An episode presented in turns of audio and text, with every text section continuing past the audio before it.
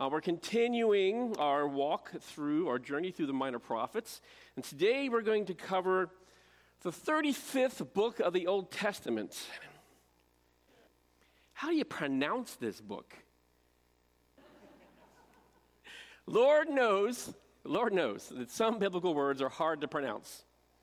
And this minor prophet ranks up there. Habakkuk. Folks, if you have strong opinions about how this word is pronounced, please don't share it with me. all right. So, first of all, again, welcome to Oak Ridge Community Church. We're doing our biblical review, 35th book of the Old Testament, Habakkuk. I'm really, really going to try to say it the same way every time during this message, so bear with me some facts about this prophet, facts about the Bible. These are things I think it's important we phrase these things. We learn facts about the Bible when we were going through this about when these prophets lived, when these characters lived, when these things were written, when they happened, when the prophecies were made. These are facts about the Bible. There's facts about people that really lived and really worshiped the Lord. Habakkuk prophesied near the end of the kingdom of Judah. The northern kingdom of Israel was long gone, long gone. Judah was sinking deeper and deeper into sin and rebellion. The final rulers of Judah were evil and weak. It's actually an amazing combination when you think about it for someone to be evil and weak at the same time. We're going to read a section of scripture here. I'm not going to have the verses on the screen. If you'd like, you can turn with me into Second Chronicles. I just want to show you the era that Habakkuk was uh, prophesying in. Second Chronicles 36, last chapter of the book. Second Chronicles 36, starting in verse 13. Actually, we'll start at verse 11. Zedekiah was 21 years old when he became king, and he reigned 11 years in Jerusalem. And he did evil in the sight of the Lord his God. He did not humble himself before Jeremiah the prophet, who spoke for the Lord. And he also rebelled against King Nebuchadnezzar, who made him swear allegiance by God. But he stiffened his neck and hardened his heart against turning to the Lord God of Israel evil. Furthermore, all the officials of the priests and the people were very unfaithful, following all the abominations of the nations, and they defiled the house of the Lord, which he sanctified in Jerusalem. This is Judah. This is Judah, not Israel. And the Lord, the God of their fathers, sent word to them again and again by his messengers because he had compassion on his people and his dwelling place. But they continually mocked the messengers of God continually mocked the messengers of God, despised his words, scoffed at his prophets, until the wrath of the Lord arose against his people until there was no remedy. Therefore, he brought up against them the king of the Chaldeans, Babylonians, who slew their young men by the sword in the house of their sanctuary, and had no compassion on young man or virgin, old man or infirm. He gave them all into his hand. Evil and weak despised God, abused his prophets, rebelled against the Babylonians, who then just promptly came in and wiped them out. Astonishing that Zedekiah mocked God's prophets while his kingdom was falling apart around him. The rebellion of the final kings of Judah was useless, as we saw. The Egyptians and the Babylonians, including our old friend Nebuchadnezzar, they took turns just deposing and setting up the final kings of Judah as vassals. Until at the last, you know, choking on its own spite and shaking its fist in rebellion to God, Judah was destroyed. We're going to read one more passage. 2 Kings 24. Flip back a couple books if you turn with me. 2 Kings 24, starting in verse 20. For though the anger of the Lord this time came about in Jerusalem and Judah until he cast them out from his presence. And Zedekiah rebelled against the king of Babylon. Now it came about in the ninth year of his reign, on the tenth day of the tenth month, that Nebuchadnezzar, king of the Babylonians, came, he and all his army, against Jerusalem, camped against it, and built a siege wall all around it. And so the city was under siege until the eleventh year of King Zedekiah. On the ninth day of the fourth month, the famine was so severe in the city that there was no food for the people of the land. Then the city was broken into, and all the men of war fled by night by way of the gate between the two walls beside the king's garden. And although the Chaldeans, Babylonians, were all around the city, and they went by the way of the Arabah. But the army of the Chaldeans pursued the king and overtook him in the plains of Jericho, and all his armies were scattered from him. And they captured the king of Judah and brought him to the king of Babylon, Nebuchadnezzar at Riblah and passed sentence on him. And they slaughtered the sons of Zedekiah before his eyes. They put out the eyes of Zedekiah and bound him with bronze fetters and brought him to Babylon. So I read these things. This is the context in which Habakkuk is prophesying and when he's writing his, he's writing his book. Utter destruction, weakness, e- weakness combined with evil pathetic. This is the chaos that's approaching Judah as Habakkuk is writing. Interestingly, as you pay attention to what he's communicating, the book of Habakkuk doesn't come across as a sermon where he's preaching to a bunch of rebellious people. It comes across as a conversation between the prophet and God. Habakkuk has some questions, and God has some answers. So, in order to help draw us in a little bit on this, I'd like to do something you have on your note sheet. You have a spot on your note sheet where you can do some writing. I'd like to try to make this a little more personal for you. So, Habakkuk has questions. Oftentimes, we have questions for the Lord. So, I'd like you to write down a question that you have for God. It can be simple, it can be profound. Short notice, I know, maybe to come up with a question, but on the bottom of your sheet, it says item one. Take a moment and write down a question that you might have for God. It can be personal, it can be family, it can be work, it can be the world all around us, whatever you want. Just write down a question at the bottom of your note sheet. All right, now we're going to look at Habakkuk's question. He's a witness to evil. Habakkuk chapter 1, verses 2 and 3. How long, O Lord, will I call for help and you will not hear? I cry out to you, violence, yet you do not save. Why do you make me see iniquity? Why do you make me see iniquity and cause me to look on wickedness? Feel free to jot down Habakkuk's question in the space next to where you wrote your question if you have room. Who is Habakkuk talking about? Whose wickedness does he see? Anyone? Judah. He sees Judah's wickedness. That is correct. Why do you make me see iniquity? Next verse. Yes, destruction and violence are before me. Strife exists and contention arises. Therefore, the law is ignored and justice is never upheld. For the wicked surround the righteous, therefore justice is perverted. So, what are Habakkuk's questions to the Lord? There's two, actually. Two questions he has, actually. How long? Why do you make me look at iniquity? Why do you make me look at iniquity? God answers. Sometimes people in the, uh, in the Bible, they ask questions and there's no answers. And sometimes they get answers. Job got an answer, wasn't necessarily the answer he was looking for. Habakkuk gets an answer as well. God speaking, verses 5 and 6. Look among the nations, observe, be astonished, wonder, because I'm doing something in your days you would not believe if you were told. For behold, I'm raising up the Chaldeans that fierce and impetuous people who march throughout the earth to seize dwelling places which are not theirs. God answers Habakkuk's question directly. Jesus spoke in parables. God chooses to answer Habakkuk directly. He's raising up the Chaldeans, Babylonians, to judge Judah.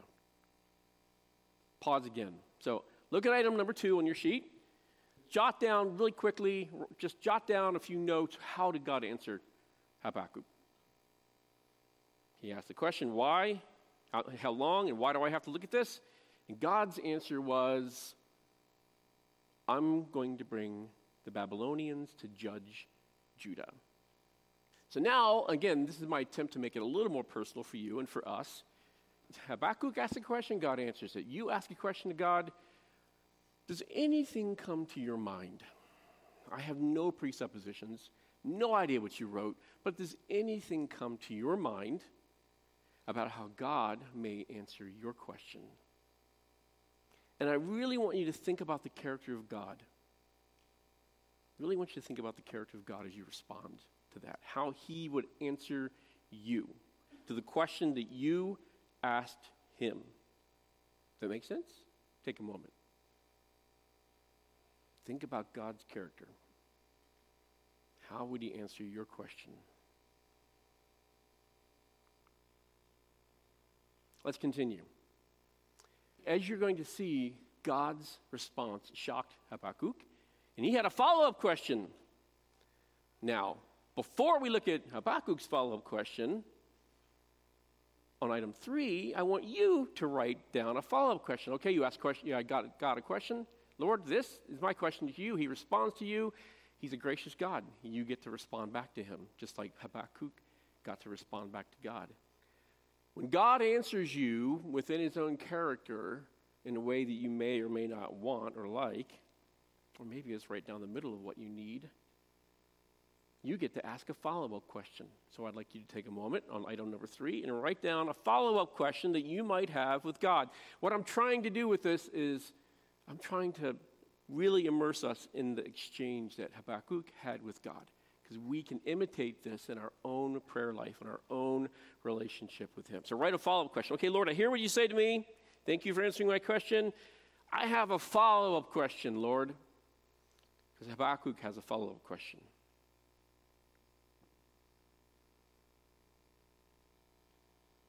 Here's Habakkuk's follow up. Oh Lord, my God, my Holy One, you who are eternal, surely you do not plan to wipe us out.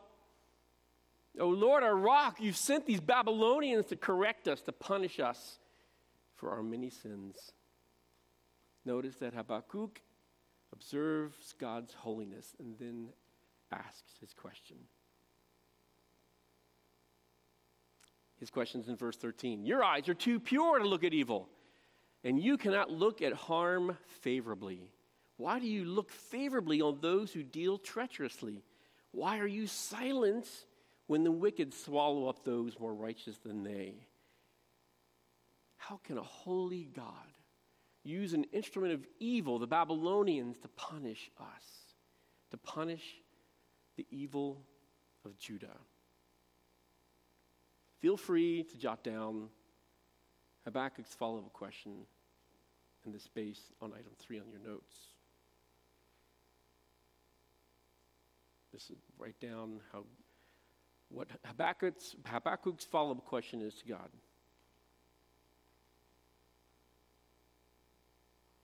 Here's the dilemma. Let's take a step back here for a moment and take a look at the point that Habakkuk is making very respectfully and very skillfully, I think. Why do you make me see iniquity when your eyes are too pure to look on evil? Wow, it's an amazing way to frame the question. It's framed with genuine curiosity, it's framed with genuine distress, and it's framed with genuine respect and devotion and observation of God's character. What an amazing way to approach a creator. He's asking for help to understand. He's not casting accusations against God. He said, Lord, this doesn't make sense. How can I, why am I have to look at evil when your eyes cannot look on evil? It's a fair question, and we're allowed to bring those to God. We're allowed to bring those fair questions, things we don't understand to Him. We bring it to Him with reverence. We bring it to Him with confidence that He's going to respond in a way that's consistent with His character, not with an accusation, like we get to hold Him accountable. Ha! God, you're a hypocrite. I don't have to obey you. Which is how people who don't fear God are tempted and often indulge in. God, you're a hypocrite. I don't have to believe in you. I don't have to obey you. Habakkuk says, I don't understand. This is hard. Please help me understand, Lord. And you are a holy and righteous God. What an amazing contrast. And then he, Habakkuk, bookends his questions with another statement of faith. I will stand on my guard post and station myself on the rampart. I will keep watch to see what he will speak to me and how I may re- reply when I am reproved. How I may reply when I am reproved. He praises God, poses his question, and submits to God. What an amazing outline. What an amazing thing for us to imitate when we bring to him the pains, the frustrations, the knowledge gaps of our heart praise, question, submission. Praise, question, submission. Praise God. Ask your questions. Submit to his response. So, in the light of this approach, in the light of what Habakkuk, the prophet, is teaching us, what he's modeling rather, because he's really just talking to God, we get an insight on his conversation with God.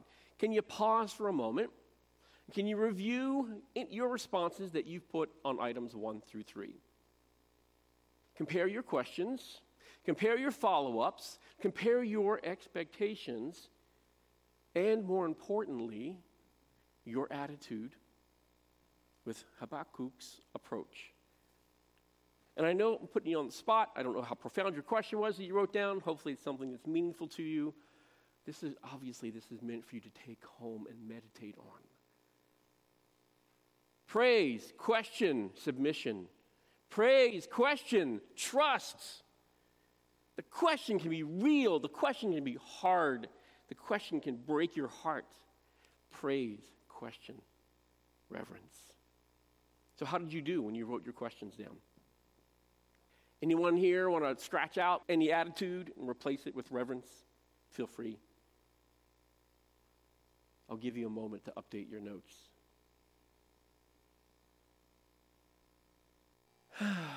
you know, this approach of Habakkuk's reminds me of Psalm 131. David wrote this. He said, O Lord, my heart is not proud, nor my eyes haughty, nor do I involve myself in great matters or in things too difficult for me. Surely I have composed and quieted my soul like a weaned child rests against his mother. My soul is like a weaned child within me. O Israel, hope in the Lord from this time forth and forever. What a healthy attitude the same spirit, too, that motivated David to write this, I don't know, what, 500 years earlier?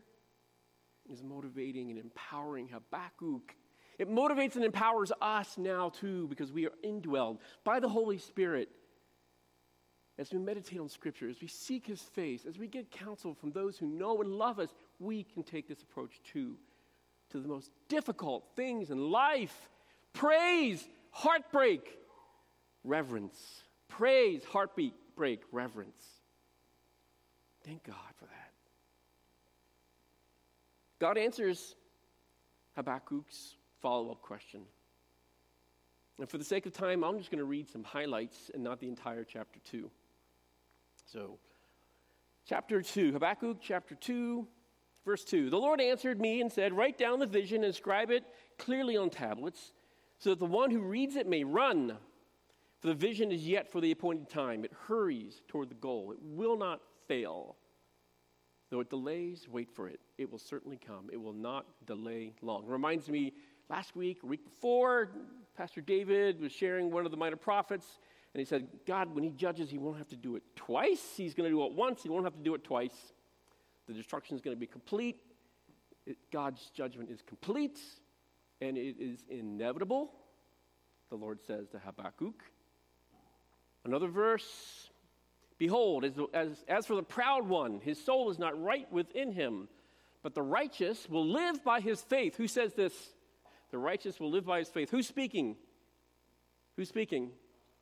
God is speaking as part of his answer to Habakkuk. The righteous will live by his faith. Verse 12, 14. Woe to him who builds a city with bloodshed and founds a town with violence. Is it not indeed from the Lord of hosts that peoples toil for fire and nations grow weary for nothing? For the earth will be filled with the knowledge of the glory of the Lord as the waters cover the sea. iconic verse. God will judge the Babylonians, he says. However, the point, God is saying, is not necessarily the fact that the Babylonians are going to pay for what they're doing, though they surely will. The point is God's glory. That's part of his answer. Woe to him who says to a piece of wood, Awake, to a dumb stone, Arise. That is your teacher? Behold, it's overlaid with gold and silver. There's no breath at all inside it. But the Lord is in his holy temple. Let all the earth be silent before him. Highlights of God's answer back to him God will judge, the righteous will live by faith. The glory of God will cover the earth, and let all be silent before God. This is God's response to Habakkuk. Notably, there's no rebuke of Habakkuk. God rebuked Job, if you recall. There's no rebuke of Habakkuk. I think that's interesting. Instead, God lifts Habakkuk's eyes to the bigger picture that Habakkuk cannot see. Or if he sees it, he's forgotten about it. A bigger picture that inspires chapter 3 of this book, which is Habakkuk's worship of God. His inspired worship, same thing. I'm going to read some of the highlights from this. Chapter 3 is Habakkuk's song of worship to God after God has helped him to see the bigger picture. God comes from Teman and the Holy One from Mount Paran, Selah. His splendor covers the heavens, and the earth is full of his praise. Before him went the pestilence, and the burning coals went forth at his feet. He stood and measured the earth. He beheld and drove asunder the nations, and the everlasting mountains were scattered, melted like wax, right? The perpetual hills did bow. His ways are everlasting. In indignation, you marched through the earth. In anger, you trampled the nations. You went forth for the salvation of your people, for the salvation of your anointed. You smashed the head of the house of evil to uncover him from foot to neck. Selah. Even if the fig tree does not blossom and there is no fruit on the vines, if the yield of the olive fails and the fields produce no food, even if the flock disappears from the fold, there are no cattle in the stalls, yet I will triumph in the Lord. I will rejoice in the God of my salvation in spite of the circumstances. The Lord God is my strength, and he will make my feet like hinds' feet, and he will make me to walk upon my high places one of the most iconic verses of Scripture, and also one of the most astonishing transformations of Scripture in a person's heart that we see. Habakkuk's world is filled with evil, pain, suffering, weakness, mocking, nastiness. He sees it all face to face and he sees what's coming. And yet his perspective is transformed into a vision of personal triumph. My feet will be like hinds' feet on my high places, in spite of these circumstances. His perspective was transformed into a vision of personal triumph through worship. Worth meditating on as we think of the different trials and pains and struggles, frustrations and heartbreaks of our life. Is this something that you can experience? Can you, will you, not can you, you can. I'm asking you, will you imitate Habakkuk, trusting in the character of God, to take your heartbreak to Him, pour it out at His feet in faith because you know who He is? and what his character is like. This is available to you. This is available to me. Last assignment. Seeing Habakkuk's response, how are you? I hope you are inspired to worship. I hope you are inspired praise. I hope you are inspired to trust. So I'd like you to take a moment and write that down on the last space, item four on your sheet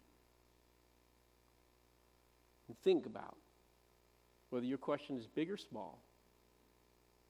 What will it take for your questions, your heart, your attitude to be transformed by worship. Will you have faith? So ask your questions. Ask your questions. Order your heart. Worship is glory. And have faith that your heart can be transformed. Your vision for life can be transformed by experiencing God. There's no answer recorded from God at the end of the chapter 3. Judah was judged. Babylon was judged. Judah was restored. Babylon was not. Christ eventually came to earth to fulfill all of God's promises. All these things are true. It's interesting as I meditate on this. You want to hear something radical? The astonishing thing here is not God's holiness. We've seen it over and over and over and over again. And praise God for it. I worship and I recognize, Lord, your holiness. The astonishing thing is not the restoration of Judah, which came as promised. The astonishing thing here is the transformation of one man's heart from pain and questioning to faith through worship. The, the astonishing thing is the transformation of one man's heart. Let's pray. Father, I yield my heart to you. I desire to be transformed. I desire to be, I desire to fear you and love you and trust you. I desire to respond in faith. Teach us, Lord, to ask these questions of you with a heart of worship, with a heart of trust. Teach us to be honest with you with the many questions we need to bring to you. Amen.